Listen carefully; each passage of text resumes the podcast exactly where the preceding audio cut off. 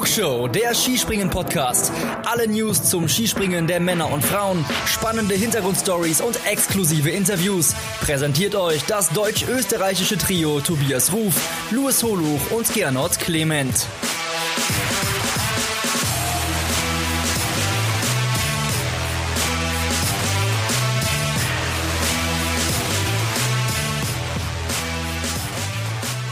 Die Flugshow macht ihrem Namen heute alle Ehre, denn wir reden über die Skiflug-Weltmeisterschaft, die ansteht, das erste große Highlight der neuen Saison. Wir sind in Planica in Slowenien und freuen uns auf die Skiflug-WM. Und ja, wir, das ist, bin einmal ich, Tobias Ruf, Wintersportchef bei Chiemgau 24. Ich bin wie immer nicht alleine. Er ist bei der Skiflug-WM 1996 eingeschlafen. Heute aber ist er hellwach. Hier ist der Meister aller Flugschanzen. Hier ist Ernot Clement. Hellwach ist vielleicht übertrieben, aber vielen Dank für die tolle Anmoderation. Grüß euch Männer. Servus. Wir sind wie immer zu dritt. Dieser Mann beherrscht jede Thermik und ist daher prädestiniert fürs Skifliegen. Hier ist Luis Hohluft. Luis, hi. Respekt, da hast du dir wieder was einfallen lassen, Tobi. Das Sauber. geht ja gut los. Burschen, für das Highlight, das ansteht, da muss man sich auch was Besonderes einfallen lassen. So, kommen wir zum Ernst der Sache, denn die Skiflug-WM steht an. Und bevor wir jetzt auf die Titelkämpfe in Planitzer auch wirklich eingehen, würde ich von euch gerne mal wissen, weil es mich jetzt auch tatsächlich beschäftigt, was bedeutet denn die Skiflug-WM für euch? Ich würde einmal gerne die emotionale Perspektive von euch wissen. Wie sehr fiebert ihr mit? Ja, welchen Stellenwert hat das für euch? Und ja, dann natürlich auch so den sportlichen Stellenwert, die eine Skiflug-WM hat. Luis, äh, du darfst anfangen.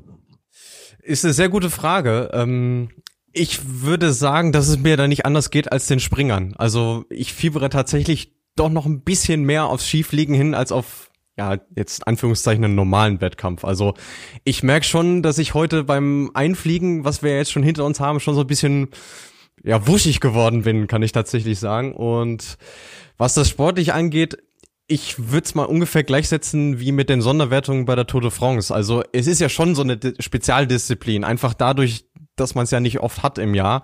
Und es gibt ja auch Spezialisten darin. Deswegen würde ich sagen, dass es eine kleine Sonderwertung hat, aber vom Status, ja, nicht ganz an eine WM, Olympia oder eine Verschanzentournee äh, heranreicht. Aber es ist natürlich auch ein Weltmeistertitel, der nur alle zwei Jahre vergeben wird.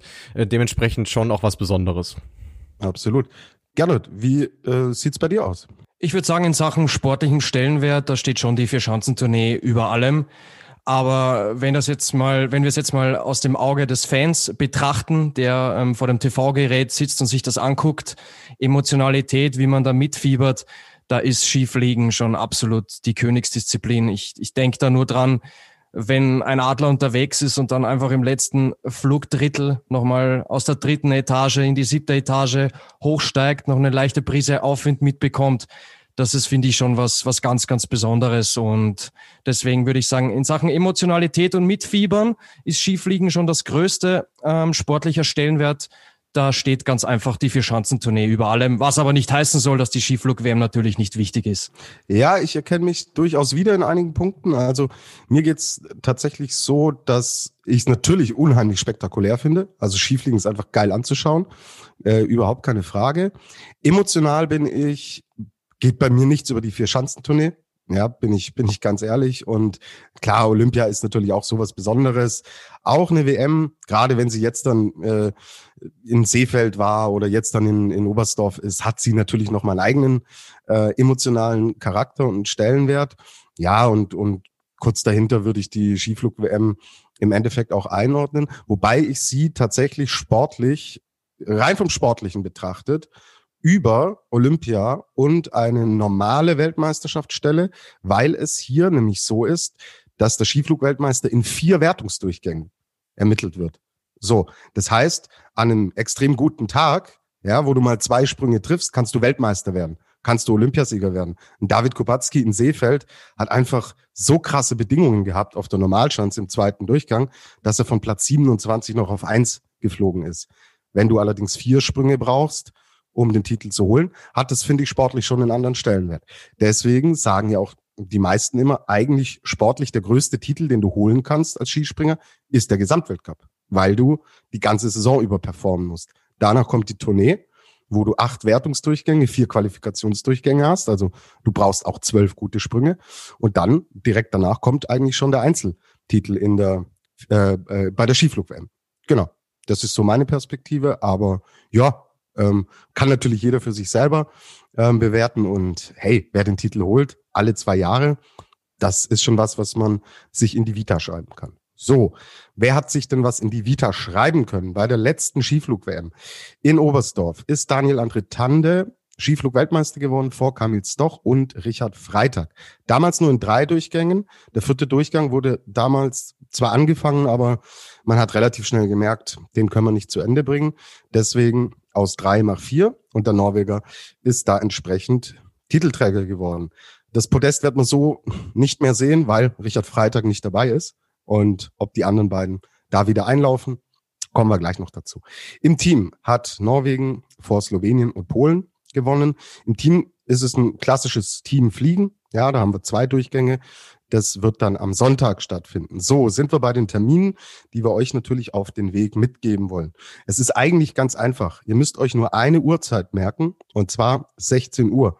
Am Donnerstag die Qualifikation, am Freitag Wertungsdurchgang 1 und 2 im Einzel, am Samstag Wertungsdurchgang 3 und 4 und am Sonntag das Teamfliegen. Alles, wie gesagt, um 16 Uhr. So, der Bürokratenschubser hat die letzten Zahlen für euch. Der aktuelle Skiflug-Weltrekord liegt bei 253,5 Metern.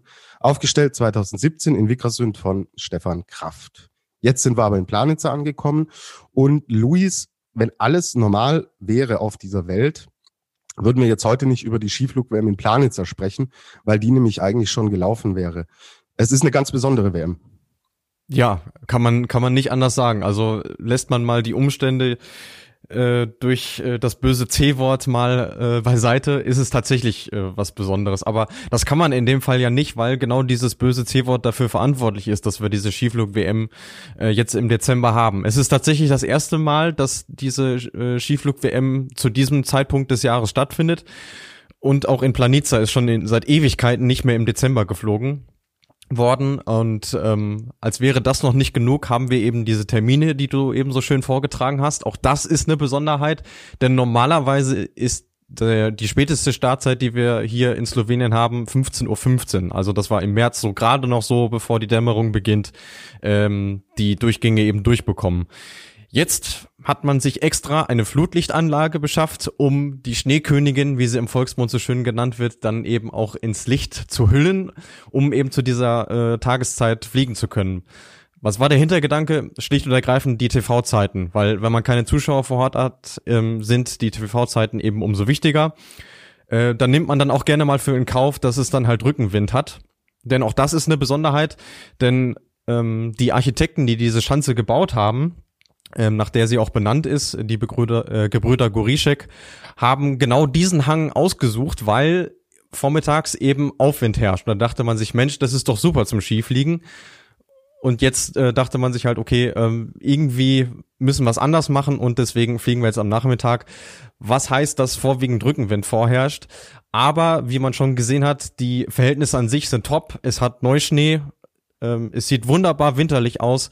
Äh, das Einzige, was halt tatsächlich fehlen wird, äh, ist die Atmosphäre und die Fans, weil ähm, die kann man auch durch äh, Leinwände, die dorthin gebaut wurden, nicht ersetzen. Mhm. Was den Veranstaltern fehlen wird, ist der ein oder andere Euro in der Kasse, Luis. Finanzierung ist natürlich so ein Thema, gerade in Zeiten, wo keine Zuschauer hm, vor Ort sein können. Ja, vor allem dadurch, ähm, dass die Veranstaltung jetzt quasi neu angesetzt wurde, geht der Veranstalter nochmal zusätzlich ins Minus. Also ähm, ihr müsst euch überlegen, diese Flutlichtanlage, die man jetzt installiert hat, die hat rund eine halbe Million Euro gekostet, was man ja auch nicht mal eben aus der Portokasse bezahlen kann. Und ja, zusätzlich kommt eben noch das äh, dazu, was man durch äh, ja, ausgefallene Ticketverkäufe und Merchandise und alles, was da dranhängt, diese ganzen Marketing-Einnahmen, Dementsprechend steht jetzt schon fest, dass der Veranstalter wieder rote Zahlen schreiben wird. Äh, es heißt, man hat jetzt schon eine Million Euro Minus. Das wird natürlich nicht besser. Und ja, das tut auf der einen Seite weh, andererseits muss man natürlich sagen, ist es großartig, dass man es eben doch hinbekommt, diesen Event stattfinden zu lassen. Und äh, in diesem kleinen Land, was von der Corona-Krise auch schwer getroffen ist, äh, wie uns berichtet wurde, ähm, ist das ein schönes Zeichen in dieser nicht ganz so einfachen Zeit. Absolut. Und dann gibt's auch ein Dankeschön für uns von unserer Seite, dass das möglich gemacht wird. Ja, schwierige Zeit, das böse C-Wort. Wir sind bei den Teams angekommen und ihr ahnt es schon, mit welchem Team wir leider wieder anfangen müssen, wollen uns heute aber tatsächlich da auch kürzer halten. Hört gerne in die Folge vom Wochenende rein. Da haben wir uns wirklich dezidiert und wie ich auch finde, meinungsstark ähm, positioniert, was das Thema Corona und die österreichische Mannschaft angeht. Also wie gesagt, alles dazu in der Folge, die am Montag erschienen ist. Und jetzt wollen wir aber kurz gerne drüber sprechen, was ist denn passiert seit Nizhny Tagil? Es gibt ja kaum einen Tag ohne irgendwelche Neuigkeiten aus Österreich. Ja, man könnte fast meinen, täglich grüßt die neue ÖSV-News. Es ist, ähm, weil du sagst, was ist passiert? Wir haben ja in unserer vorherigen Sendung darüber gesprochen, dass eben vier Springer infiziert sind und dass sie wohl die Quarantäne antreten müssen in Nizhny. Aber Mario Stecher hat ja im Interview auch gesagt, er wird versuchen, einen Plan auszutüfteln, die Jungs irgendwie nach Hause zu holen. Das ist tatsächlich passiert. Die Jungs ähm, wurden aus Russland abgeholt und sind dann meines Wissens nach am Montagnachmittag auch schon wieder in Österreich angekommen und dementsprechend kann die Quarantäne jetzt äh, zu Hause angetreten werden. Das ist natürlich ein, ein unglaubliches Privileg, dass die, die Profisportler, die USV-Adler da genießen. Und das sollte man natürlich auch nicht mit Füßen treten. Und das sage ich auch aus dem Grund, ähm, weil ich mich oder weil wir uns auch redaktionsintern über einen gewissen Post in, in Social Media auch ein bisschen geärgert haben, nämlich gerade Routinier Manuel Fettner, der schon viele Jahre im Skisprungzirkus auf dem Buckel hat, hat dann eben ein Video gepostet, äh, wo er sich bedankt beim ÖSV, bei der österreichischen Regierung, dass man die Springer abgeholt hat. Aber er hat den Post mit dem Hashtag The Covid Gang Arrived versehen. Und das ist meiner Meinung nach, unserer Meinung nach schon eine Respektlosigkeit, ähm, gerade auch wenn man in Betracht zieht, dass auch Österreich schwer getroffen ist von der Corona-Krise. Man hat die 4000er Marke bei Todesfällen erreicht. Und ich glaube, da sollte man auch als Person des öffentlichen Lebens nicht damit spaßen. Also eine, finde ich, ziemlich unschöne Aktion. Jedenfalls ist es so, dass die, die Infizierten alle jetzt zu Hause sind, so wie der gesamte Stab. Genau, aber natürlich nicht teilnehmen werden jetzt in Planitzer, das ist klar. Dann haben sich die Springer dafür ausgesprochen, dass der entlassene Robert Treitinger, der Co-Trainer, doch wieder zurückkommen soll. Wie, was steckt da dahinter? Genau, also es kam ein Bericht der Tiroler Tageszeitung, dass es eine Petition gab. Es war so, dass die Trainingsgruppe 1 mit Stefan Kraft, Michi Heiböck und Co ein Schreiben aufgesetzt hat und dieses Schreiben an die ÖSV-Führungsriege adressiert hat, um Präsident äh, Peter Schröcksnadel, wo man sagt, dass man zur Kenntnis genommen hat, dass Robert Treitinger entlassen wurde, vom Dienst freigestellt wurde, aber dass er sehr viel Vertrauen genießt bei den ÖSV-Adlern und dass sie, wenn es irgendwie möglich ist, darauf plädieren würden, dass er zurückkommt. Also dass sie mit ihm weiterhin arbeiten, weil es einfach ein da ist eine sehr gute Vertrauensbasis da. Und die Adler hätten ganz einfach gerne, dass sie gerade in diesen schwierigen Zeiten mit Robert Dreitinger weiterarbeiten. Aber soweit man das aus den Medien entnehmen hat können, macht der ÖSV hier keinen Rückzieher und bleibt bei seiner Entscheidung. Vielleicht dazu noch ähm, ganz kurz zu Robert Dreitinger. Es war nämlich so, er hat gegen die Hygienevorschriften verstoßen, aber das Ganze ist nicht in Wiesbaden passiert, sondern nach der Ankunft in Österreich war er in den Headquarters des ÖSV und hat da wohl seine ähm, normale Abrechnung gemacht und hätte da eigentlich schon in Quarantäne sein müssen. Also das vielleicht noch, noch zur Aufklärung. Jedenfalls gab es diese Petition, aber es sieht danach aus, als bleibt Robert Reitinger weiterhin vom Dienst freigestellt ähm, ja, was das jetzt genau bedeutet, weiß ich nicht, aber natürlich ist es keine schöne Zeit, sage ich jetzt mal, für die ÖSV Adler angesichts der gesamten Corona-Situation. Ja, und wir dürfen natürlich auch nicht vergessen, dass mit Andreas Wietholzen ein neuer Bundestrainer im Amt ist. So. Und eigentlich lebt äh, von solchen Projekten, ob im Sport oder im normalen Berufsleben. Ihr kennt es sicher alle selber. Wenn der Start schon so holprig ist, puh, weiß ich nicht, ob das gute Vorzeichen sind. Hoffen wir es nicht. Hoffen wir, dass vielleicht auch, wenn sich die Corona-Lage wieder beruhigt ist, auch irgendwie dann wieder alles vom Tisch ist. Aber klar, man hat es sich sicherlich im ÖSV anders vorgestellt. Ja, Gernot, welches Team sehen wir denn jetzt in Planitzer? Wer ist denn mit dabei und wie sind denn die Chancen? Ja, man kann sagen, man sieht die erste Corona-Welle, die jetzt quasi wieder ähm, genesen ist. Es ist so, dass es äh, Stefan Kraft geschafft hat, Michi Heiböck, Philipp Aschenwald, Gregor Schlierenzauer. Also vier Personen, die nach Wieswa infiziert waren mit Corona sind rechtzeitig fit geworden, sind rechtzeitig negativ getestet worden. Ähm, der eine oder andere hat auch Sprünge auf der Normalschanze absolviert. Das ging bei Stefan Kraft nicht, aber er sitzt trotzdem erstmal mit dabei. Das also das Quartett und dazu kommen noch zwei Springer, nämlich Clemens Leitner und Timon Pascal Kahofer, die beiden, die auch schon in Ruka mit dabei waren. Mhm. Was traust du dem Team zu? Ich glaube, die Erwartungshaltung darf auch aufgrund der aktuellen Situation einfach nicht zu groß sein. Ähm, es ist keiner der Jungs bei 100 Prozent, zumindest beim ersten Quartett. Und deswegen muss man ganz einfach abwarten, wie sich die Situation entwickelt. Ich meine, ein Stefan Kraft, äh, Weltrekordhalter, hat zweimal in Planitzer gewonnen, ist ein begnadeter Skiflieger. Natürlich ist mit dem immer zu rechnen. Aber ich habe es in der letzten Sendung auch schon angesprochen, der Tank bei ihm kann nicht voll sein genauso wenig kann er bei den anderen voll sein und deswegen glaube ich, dass die Erwartungshaltung nicht zu hoch sein sollte und ich glaube, ja, man kann gar nicht wirklich von Zielen sprechen, sondern man muss jetzt einfach Tag für Tag schauen, wie sich die Jungs auf der Schanze, äh, wie sie sich machen, wie sie zurechtkommen von Flug zu Flug.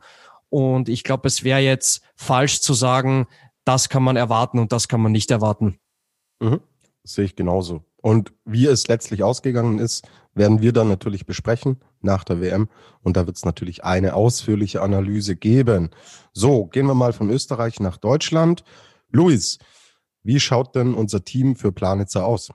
Ja, ich denke mal, es dürfte niemanden überraschen, dass äh, die gewohnten sechs mit Ausnahme von Andreas Wellinger äh, den Trip ins äh, Dreiländereck angetreten haben. Und es gibt tatsächlich schon drei Fixstarter, hat uns Bundestrainer Stefan Horngacher eröffnet. Das ist einmal natürlich Markus Eisenbichler als Nummer eins des Teams, völlig logisch. Dann ist äh, Karl Geiger wieder zurück im Team, allerdings noch ohne Vaterfreuden. Auch das haben wir gehört. Also das Kind ist leider noch nicht da, aber äh, Horngacher hat gesagt, der Karle ist zu 100 Prozent auch im Kopf äh, in Planitza. Von daher ist auch mit dem zu rechnen. Und der dritte äh, Fixstarter ist äh, Pius Paschke. Äh, auch eine Besonderheit für ihn, weil es ist tatsächlich sein allererstes Großereignis, das er mitmachen darf. Also der Mann war noch nie bei Olympia er war noch nie bei einer WM und jetzt hat er direkt mal das Vertrauen vom Bundestrainer äh, bekommen für die Skiflug-WM. Äh, das ist natürlich eine schöne Geste, auch im stolzen Alter von 30 Jahren, also ein echter Spätstarter, kann man sagen. Und dann ist die Frage, wer kriegt den vierten Platz? Es sind noch übrig äh, Severin Freund, der zum ersten Mal nach fünf Jahren wieder beim Skifliegen mit dabei ist oder fast fünf Jahren. Dann äh, Konstantin Schmid, der sich zuletzt äh, gut steigern konnte und äh, den ich persönlich auch äh, wahrscheinlich für den vierten Mann äh, ja halte und äh, als sechster Mann noch Martin Hamann, der hat erst ein Schiefliegen hinter sich, auch in Planitza hat er die Quali allerdings nicht geschafft, dementsprechend äh, maximal mit Außenseiterchancen. Genau. Wir zeichnen am Mittwochabend auf. Luis, am Donnerstag im Training wird dann das Ganze im deutschen Team ausgesprungen. Genau, also es gibt vor der Qualifikation äh, zwei Trainingsdurchgänge, wo dann äh, die Trainer, die eh mehr als vier Leute mithaben, maximal sechs sind ja erlaubt, äh, die Möglichkeit hatten, ähm, dann äh, eine Ausscheidung quasi fliegen zu lassen. Und äh, Stefan Holger hat auch gesagt, er wollte den Jungs unbedingt die Möglichkeiten äh, geben dazu auch, weil man ja auch nicht weiß, äh, wie die Saison weiter verläuft und wann man mal wieder zum Skifliegen kommt. Noch dazu ist es ja wirklich besonders, dass man im Dezember, also noch vor der Vierschanzentournee fliegt. Äh, dementsprechend hat man dann gesagt, okay, man nimmt alles mit, was geht. Und ja, der vierte Mann rückt dann in die Mannschaft, äh, der fünfte ist dann quasi Ersatzmann und der sechste äh, wird dann halt äh, wahrscheinlich nach Hause fahren. Mhm. Okay, was traust du dem Team zu? Äh, ich glaube, ich überrasche niemanden damit, wenn ich sage, Markus Eisenbichler gehört zu den Top drei bis fünf Kandidaten auf den Weltmeistertitel. Äh, dazu hat er auch in Planica schon bewiesen, dass er einfach sehr gut fliegt, hat dort 2019 seinen ersten Weltcupsieg gefeiert, ist dort zweimal auch Dritter geworden. Also der Mann und diese Schanze, das ist schon fast eine Liebesbeziehung, kann man sagen. Dementsprechend äh, ist der aus dem Team am höchsten einzuschätzen. Ähm, Karl Geiger hat auch schon sehr gute Flüge in Planica gezeigt, ähm, vor allem wenn die Form gestimmt hat und äh, das war äh, zuletzt ja häufig so. Dementsprechend kann auch er eine Rolle mitspielen. Ähm, bei den anderen, ja, wird es wahrscheinlich so sein, dass sie so ihre gewohnte Leistung bringen, was besonders im Teamwettkampf ja dann sehr wertvoll wird, äh, gerade im Kampf äh, Richtung Podest oder wenn es sich auch um den Sieg entscheiden sollte. Dementsprechend würde ich äh, im Team auch die Mannschaft als Medaillen, wenn nicht sogar Titelkandidat ansehen. Mhm. Was ich bei Karl Geiger auch jetzt in meiner inhaltlichen Vorbereitung auf diese WM natürlich auch immer so als Faktor mitnehme, ist, dass wir bei ihm eigentlich kaum bis fast gar nicht äh, mal Sprünge sind, die total daneben gehen. Er ist ein wahnsinnig konstanter Springer und wenn du eben vier Wertungsdurchgänge hast, die mit einfließen, ist das schon so ein Faktor, der da, glaube ich, eine Rolle spielen kann. Aber ähm, ja, vor allem, du, du hast es richtig gesagt, Springer. Also äh, das war für mich heute die Erkenntnis äh, am, am Mittwoch. Wir hatten einen äh, Medientermin mit Stefan Horngacher, wo er sich nochmal explizit äh, geäußert hat. Er hat gesagt, für ihn ist äh, diese Schanze keine äh, Fliegerschanze, sondern eine Springerschanze tatsächlich eher. Und ja, das hat man beim Einfliegen auch gesehen. Es ist doch schon extrem viel Schnee drin. Das heißt, das Profil von der Schanze ist auch ein anderes. Also es ist nicht so wie früher, dass man direkt mit 10 Meter Höhe oben rauskommt, so gefühlt, sondern man muss tatsächlich auch äh, am Schanzentisch für den Sprung arbeiten. Und genau das kann Karl Geiger eben sehr, sehr gut. Und deswegen ist er wahrscheinlich auch gerade bei den Bedingungen wie gesagt, nochmal Rückenwind spielt ja auch mit rein. Das ist auch eine Disziplin, die die Deutschen sehr gut beherrschen. Äh, auch das kann tatsächlich noch ein Trumpf sein. Okay, warten wir es ab, aber es klingt ja erstmal ganz vielversprechend. Wir hatten norwegische Festspiele in Nizhny Tagil, lieber Gernot. Sehen wir auch norwegische Festspiele in Planica? Fragezeichen. Es sieht ganz danach aus. Also die Norweger sind, glaube ich, absoluter Favorit im Teamspringen, aber auch im Einzel weil man klar mit Daniel Andretande kommt der amtierende Skiflug-Weltmeister, aber für mich sind äh, vor Daniel Andretande Halvor Egner Granerüth und Robert Johansson anzusiedeln. Und ganz interessant auch, was Stefan Horngacher gemeint hat, dass es eine Springerschanze ist. Das heißt für mich auch gleichzeitig, dass Halvor Egner Granerüth, der aktuell in bestechender Form ist, automatisch einer der drei Top-Favoriten ist, weil er ganz einfach im Moment ein Flugsystem hat, das unglaublich gut funktioniert. Und ich bin gespannt auf die Norweger. Es wird sehr, sehr interessant. Vor allem, wenn du dir anguckst, du hast alleine fünf Springer, die eine persönliche Bestweite haben, die über 240 Meter sind. Also da wird Alex Stöckel auch eine schwierige Entscheidung bevorstehen, wen er dann, äh, also welche vier Mann er dann bringen wird am Sonntag. Und ja, ich bin, bin sehr gespannt, was uns, was uns die Norweger zeigen. Wir wissen bei den Norwegern, sie brauchen natürlich immer eine, eine gewisse Brise Aufwind um dann auch wirklich die Weiten zu erreichen.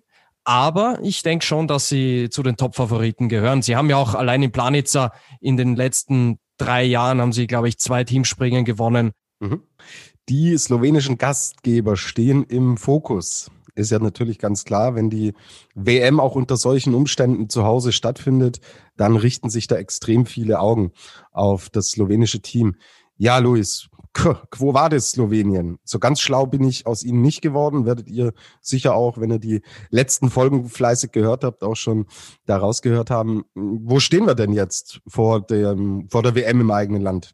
Für sie ist es vielleicht sogar ganz gut, dass es in der jüngeren Historie eigentlich keine Rolle gespielt hat, wo sie standen, weil ähm, Planica immer so ein außergewöhnliches Beispiel war. Also die, die Saison konnte so schlecht sein, wie sie wollte. Irgendwie ging es dann auf heimischem Boden dann doch. Ähm, mag daran liegen, dass sie zumindest mit der mit der Großschanze am gleichen Berg äh, den Vorteil haben, dass sie eine, eine Miniaturanlage davon haben, was ihnen vielleicht nochmal zum Vorteil gereichen kann. Ähm, ich bin extrem gespannt, wie sich Domen Priots schlagen wird. Der ist ja jetzt ins Team reinrotiert worden, hat äh, jetzt seinen ersten Einsatz in der Saison. Kann man ja auch mal machen bei einer Skiflug-WM, warum denn nicht? ähm, aber weil sie sich äh, gerade in Nishin Tagil jetzt zuletzt äh, gesteigert gezeigt haben, ähm, denke ich mal schon, dass zumindest mit denen im, im Teamspringen dann auch zu rechnen ist, ähm, weil sie es da auch schaffen, sich gegenseitig äh, zu pushen, äh, selbst wenn jetzt keine Fans da sind. Ähm, ansonsten sehe ich aber tatsächlich im Einzel keinen von ihnen, der ja auf einem ähnlichen Niveau ist wie die Herren, die wir jetzt schon erwähnt haben und dementsprechend glaube ich, dass sie da wahrscheinlich ohne Medaille nach Hause gehen werden. Genau, vor allen Dingen, weil ja wieder de, mein Lieblingsthema bei einer Skiflug-WM vier Durchgänge. Und sie haben es bisher nicht geschafft, zwei Durchgänge ordentlich runterzubringen. So ein Ance Lanischek, der war ja mit dabei, ja, mehrmals nach dem ersten Durchgang. Aber wenn es da selbst nicht reicht bei zwei Durchgängen, ist es äh, auf vier Stück, auf vier Durchgänge hochsummiert extrem schwierig. Ja, also es hat auch schon Wunder gegeben, wo plötzlich einer wie Phoenix aus der Asche kam und äh, das trotzdem irgendwie hingebogen hat. Aber ich sag mal, zumindest die grundsätzliche Form sollte dafür schon sein. Gerade wenn die Bedingungen auch für die Jungs ja völlig anders sind, als sie es normalerweise kennen. Also, wie gesagt, nochmal, es wird Rückenwind geben, das ist jetzt auch nicht deren Spezialität. Und es wird auch darauf ankommen, dass man einen vernünftigen Absprung hinbiegt. Auch da sind sie nicht Weltspitze und dementsprechend, ja, wie gesagt, es, es wäre eine Riesenüberraschung, wenn es tatsächlich ein Slowene im Einzel aufs Podest schaffen sollte. Genau. Aber es ist natürlich noch das Teamspringen da und da ist mit einer guten Kollektivleistung sehr viel möglich. Ist es auch für die Japaner so, dass bei dieser Skiflug-WM was gehen kann? Gernot, ja, so vor ein, zwei Jahren hat man gesagt, oh, Kobayashi wird äh, zu, zu so einem frühen Zeitpunkt eine ganz, ganz äh, große Rolle spielen ähm, bei einer Skiflug-WM. Äh, wie, wie, wie ist denn der Zustand des Teams jetzt vor dem ersten Highlight der Saison? Also ich glaube, dass Japan eine Wundertüte ist. Es kommt natürlich mit Ryoyo Kobayashi, der Schanzenrekordhalter, aber es kommt ein anderer Ryoyo Kobayashi wie 2019. Ähm, die 252 Meter war natürlich grandios von ihm und er hat bewiesen, dass er in Planica gewinnen kann. Aber wir wissen auch, dass Ryoyo Kobayashi bislang in dieser Saison drei Top 15 Plätze erreicht hat. Und das sind natürlich nicht die Ansprüche von ihm. Deswegen muss man da auch erstmal abwarten und ich glaube, die Erwartungshaltung darf auch bei ihm nicht zu hoch sein. Ich habe mal in den ähm, Teamspringen Geschichtsbüchern nachgeschlagen, wie es denn mit dem japanischen Team aussieht und einer Medaille, habe aber leider keine gefunden und bin dann zu dem Entschluss gekommen, dass ich auch den Japanern leider dieses Mal im Team nicht allzu viel zutraue, weil ganz einfach diese Dichte, wie sie die Polen, die Norweger und die Deutschen haben bei den Japanern, äh, gerade nicht gegeben ist. Ähm, Kobayashi muss man jetzt natürlich erstmal abwarten, wie er sich macht. Dahinter bin ich sehr gespannt auf Yukiya Sato. Er ist bislang der Mr. Konstanz in dieser Weltcup-Saison, ist ja auch im Gesamtweltcup auf Platz vier. Ähm, nur beim Skifliegen ist es bei ihm so, dass er im Planitzer mit Platz 24 und Platz 14 noch nicht so den, den ganz großen Wurf ähm, erreicht hat. Aber ich bin bei ihm sehr gespannt, ob er jetzt den nächsten Schritt macht und ich traue ihm auf jeden Fall einen Top-10-Platz zu. Dahinter würde ich als dritte Kraft auf jeden Fall ähm, Keiichi Sato nennen, der ja zuletzt in Nishni Tagil super gesprungen ist und genau da einfach beobachten, was da bei rauskommt. Ich glaube, Keiichi Sato hat es leider bislang noch nicht geschafft, über 200 Meter zu fliegen. Ähm, deswegen glaube ich, ist auch sein primäres Ziel mal das zu schaffen. Und ich denke, wenn er einen Flug über, sagen wir mal, 220 Meter schafft, dann, dann kann er zufrieden sein. Und er will dieses Lied hören, oder gerne? Ich werde es jetzt nicht singen. Das, ma das mache ich, das mache ich erst beim Rückblick, wenn Österreich die, die Goldmedaille geholt hat. Ja, vor allem ist es ist ja nicht so wie früher, dass das Ding ab 200 gespielt wird, weil sonst wäre es ja inflationär. Ähm, ich mein letzter Kenntnisstand ist, sie spielen es ab 230 und ja, das das ist ja noch mal ein gutes Stück von den 220.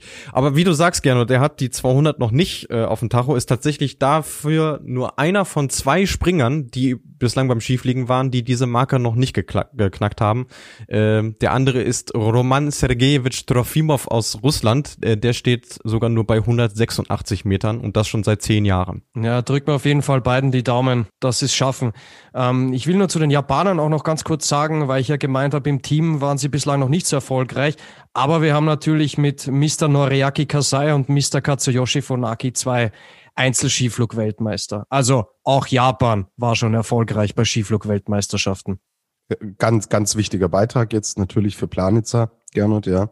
Dass, dass du dann nochmal Kasai und Funaki aus der Kiste holst. Ja, bi bisschen in Erinnerungen schwelgen müssen wir ja auch, Leute, oder? Also. Ja, du.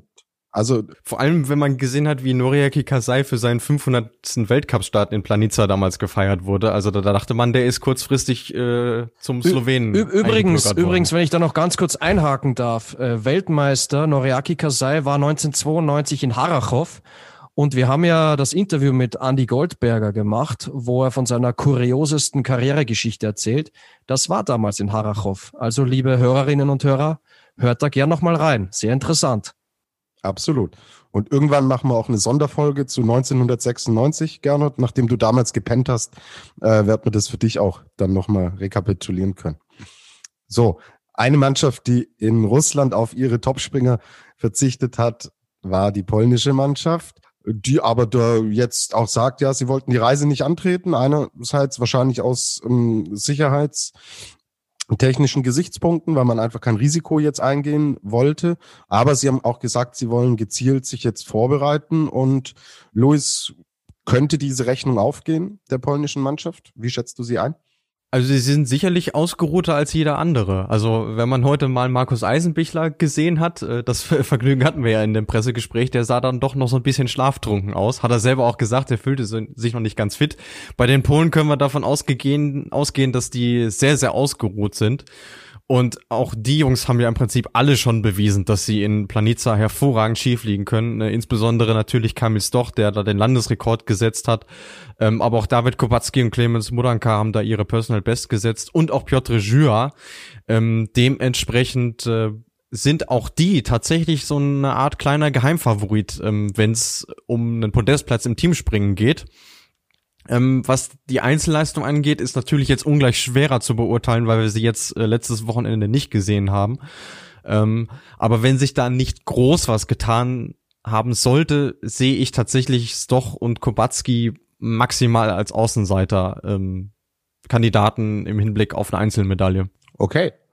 Wie gesagt, zu unseren Tipps kommen wir gleich. Vorher wollen wir aber noch die Fragen, die ihr uns eingeschickt habt, auf die wollen wir natürlich noch eingehen. Vielen Dank schon mal dafür. Also die Resonanz ist wirklich klasse und es kommt da immer mehr und es sind coole Fragen, die wir natürlich auch gerne beantworten. Und dann würde ich sagen, Männer, gehen wir die Fragen durch und kommen dann zu den Tipps und fangen an mit Marius Schuster. Der hat uns ähm, gefragt, wie unsere Meinung zu dem Sprung von Thielen Bartol vor ein paar Jahren ist. Luis, und du hast im Vorgespräch schon, ja, das ein paar ganz coole Ansätze geliefert. Die darfst du jetzt dem Marius auch dann mitteilen. Also ich muss mich erstmal, äh, ich muss erstmal sagen, über die Frage habe ich mich sehr gefreut, weil das tatsächlich echte Erinnerungen in mir geweckt hat. Ich kann mich noch genau dran erinnern, damals, als das passiert ist, das müsste 2016 gewesen sein, ähm, war ich nämlich gerade auf dem Weg nach Planica. Ähm, denn dieser Flug, den er da anspricht, der fand beim Einfliegen statt und das ist immer am Mittwoch. Mittwoch äh, war, war für mich, wenn ich noch vor Ort sein konnte damals äh, in den grauen Vorzeiten, äh, auch Anreisetag. Und ähm, wir fuhren gerade aus Bischofshofen weg, äh, da klingelte es plötzlich am Handy und meinte einer, hast du mitbekommen, der Bartol ist im Einfliegen 252 Meter geflogen. Ähm, dann habe ich irgendwie probiert, äh, was rauszufinden und dann hinterher bei der Ankunft erst gesehen, äh, was das eigentlich für ein krasser Flug war. Und äh, man muss natürlich dazu sagen, die Jungs fahren mit ein bisschen mehr äh, Anfahrtsgeschwindigkeit los, als die Profis das tun. Aber es war schon eine sehr beeindruckende Leistung von ihm und ich habe dann mit Augenzeugen äh, am nächsten Tag sprechen können, die meinten, ja, so die 252, was damals ja sogar noch Weltrekord gewesen wäre, also inoffizieller, weil es ja kein offizieller Flug war. Ähm, ja, das ist äh, quasi abgerundet gewesen. Also manche meinten sogar, das wären 260 Meter gewesen, was eigentlich noch viel irrer ist. Aber ja, war, war eine coole Story. Ähm, und seitdem, das war so ein kleines Erweckungserlebnis für die FIS, dann hat man dann gesagt, okay, wir wollen es mal nicht übertreiben, seht zu, dass die Jungs maximal über Hillsize fliegen, aber auch nicht weiter. Ähm, und dementsprechend, ja, wird das eine einmalige Geschichte bleiben. Aber unvergessen, auf jeden Fall. Okay, also sind wir froh, dass Gernot Clement nicht in der FIS sitzt, weil dem sein Motto ist ja fliegt soweit es geht. In dem Fall ist es, glaube ich, für alle nur förderlich. Ja, Gernot, Weltrekord ist das Stichwort, das Christoph 2198 in den Raum wirft. Er fragt, ist die Weltrekordweite in Planitzer möglich? Ja, natürlich glaube ich, dass ich, dass sie möglich ist. Ähm, wenn sie, wenn ich das nicht glauben würde, dann wäre ich ja ein Pessimist und ich bin ein Optimist. Deswegen natürlich, ähm, wenn Luis sagt, es ist viel Rückenwind, könnte es schwierig werden, aber vielleicht haben sie Glück, kommt eine Prise Aufwind, dann kommt der Johansson um die Ecke und plötzlich haben wir einen neuen Weltrekord. Also ich halte es schon für möglich, aber natürlich sowas ist es ist natürlich schwer zu, zu prognostizieren. Ich, ich würde mal zweigeteilt auf die Frage antworten. Also generell erlaubt das die Schanze? Auf jeden Fall. Also wenn das die Frage war, dann können wir die mit einem klaren Ja beantworten. Wenn es jetzt dezidiert um dieses Wochenende geht, würde ich sagen, eher nicht, auch äh, aus dem Grund, weil es halt sehr viel Neuschnee im Hang hat, den man jetzt auch über Nacht wahrscheinlich nicht mehr rausbekommt. Also die hatten jetzt innerhalb von ein paar Tagen einen Meter Neuschnee und man sieht schon, dass es grundsätzlich anderes Fliegen ist.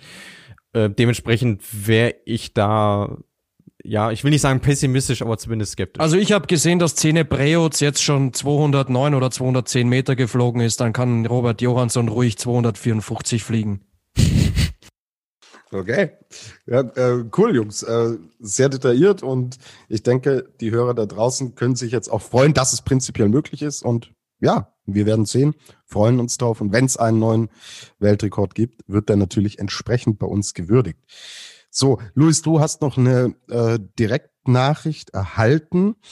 Kannst du dich noch erinnern äh, an den Namen? Den hast du mir nicht mitgeschickt. Genau, ja. Äh, die Frage kam von Thunder and Lightning 2016 über äh, die erreicht uns im Flugshow-Account, also per Direktnachricht auf unserem Instagram-Kanal. Genau. Und ähm, er oder sie wollte wissen, ähm, wie viele Freiwillige da an der Schanze mitarbeiten. Ich glaube, so ganz genau können wir das nicht sagen, aber wir haben schon Erfahrungswerte und auch Zahlen, ähm, mit denen wir der Antwort, glaube ich, sehr, sehr nahe kommen. Ja, das auf jeden Fall. Also ähm, in der Pressekonferenz vom Organisationskomitee vor dem Event hieß es, dass äh, 400 Leute, die direkt mit dem Event zu tun haben, involviert sind.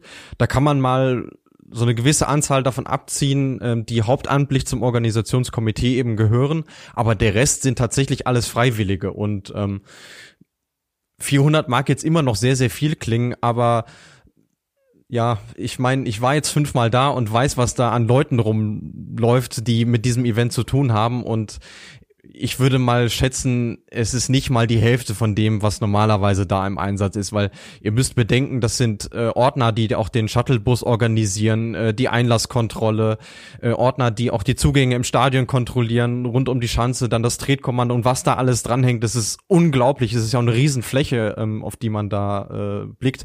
Und da reden wir noch nicht mal von den Parkplätzen, die es da zu organisieren gilt. Also dementsprechend ist man, glaube ich, mit tausend Leuten, die da normalerweise im Einsatz sind, äh, glaube ich, ganz gut äh, aufgestellt gespielt, ja. Mhm. Und es ist halt extrem vielschichtig. Also ich kann von verschiedenen Wintersportveranstaltungen, ob das jetzt Olympische Spiele, ob das Biathlon Weltcups oder eine Vierschanzentournee, wo ich schon vor Ort war, es gestaltet sich immer äh, überall anders und es ist total vielschichtig. Also da gibt's dann Hauptamtliche, die das hauptberuflich machen, dann gibt es welche, die das so halbberuflich machen, dann gibt's wahnsinnig viele Ehrenamtler und Freiwillige, die da mitarbeiten. Dann gibt's aber auch zum Beispiel vielleicht um es für euch greifbar zu machen, in Innsbruck ähm, gibt es einen extra Shuttle, der dich hochfährt zum Berg Isel auf die Schanze. Und ich bin da mit äh, einem Studenten mitgefahren, ja, der einfach Werkstudent ist und der einfach sagt, ja, er jobbt da und verdient sich ein bisschen Geld nebenbei. Also solche Modelle gibt's da auch. Ähm, wie gesagt, es ist total vielschichtig. So, jetzt haben wir noch zwei Fragen bekommen, die schon in die Richtung Tipps gehen. Und ähm, eine eher allgemeine Frage und eine eher ja, eine spezifische Frage nach einem bes bestimmten Springer. Und zwar hat Dade 1896 gefragt, glaubt ihr, dass Robert Johansson Skiflugweltmeister werden kann? Ich sage ja, er kann. Schließe ich mich an. Ich würde sagen, wenn nicht jetzt, wann dann? Er ist in bestechender Form. Er war zweimal Vierter in Planitzer, hat den norwegischen Rekord, ähm, kommt jetzt mit einem Schanzenrekord in Nischni Tagil im Gepäck nach Slowenien. Also ich glaube, wenn er es schaffen kann, dann jetzt. Okay. Ich denke, eine klare Antwort. So, About Hille Raimund. Ich hoffe, ich habe es richtig ausgesprochen. Eure Favoriten sind, und da sind wir jetzt am Ende unserer Sendung bei den Tipps angekommen und er war so leidgeprüft in den letzten Tagen. Deswegen, Gernot, mein Lieber, ich tue jetzt was für dein Seelenwohl und lass dich heute mal anfangen. Gernot, bitte die Top 3 erstmal im Einzel und dann die Top. Na, machen wir, machen wir erstmal Einzel und danach machen wir Team. Okay? Ja, zuallererst vielen Dank, dass ich die Ehre bekomme, als erster meine Tipps abgeben zu dürfen. Die Top 3 im Einzel. Also vielleicht hat man es bei mir auch schon ein bisschen rausgehört bei meinen Tipps. Ich bin gerade ziemlich begeistert von den Norwegern und gehe deshalb auch stark davon aus, dass ein Norweger Skiflug-Weltmeister wird, wie Daniel Andre Tande 2018. Ich tippe auf Robert Johansson auf der 1, ich tippe auf Markus Eisenbichler auf der 2 und ich tippe auf Halvor Egner Granerüt auf der 3. Okay, Luis, du darfst weitermachen. Deine Tipps fürs Einzel? Ich bin mal mutig und ich sage, der Eisei macht's. Er holt die Goldmedaille, tippe ihn auf eins. Ähm, auf der zwei tippe ich dann Robert Johansson. Die Begründung hat Gernot eben schon hervorragend dargelegt. Und auf der drei tippe ich dann äh, Halvor Egner Granerüt. Okay, dann darf ich noch ran und ich schicke einen als Weltmeister ins Rennen, den Luis vorhin als Außenseiter bezeichnet hat. Ich sage, David Kubacki wird Weltmeister. Er gefällt mir einfach in seiner Konstanz. Konstanz ist ein Thema, das sich durchzieht.